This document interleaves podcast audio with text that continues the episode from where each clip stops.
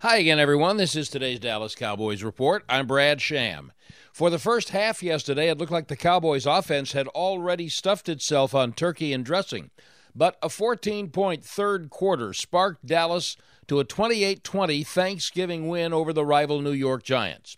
What was consistent was the defense, which bottled up the Giants' dangerous running game. Linebacker Leighton Vander Esch was the leading tackler. The coaches did a great job of keeping the game plan simple for us, and it really just came down to on these short weeks, your keys, where your eyes are at, because. I mean, with their offensive line being down the way they were, they're trying to protect them with all the movement passes and, and all the eye candy and everything. So, uh, really just um, just being disciplined with your eyes and getting your keys like normal, just doing your job. The Cowboys now have the weekend off to enjoy running their record to 8 and 3 before returning to practice Monday. Next game, a week from Sunday night, hosting the Colts. That's today's Cowboys report. I'm Brad Sham.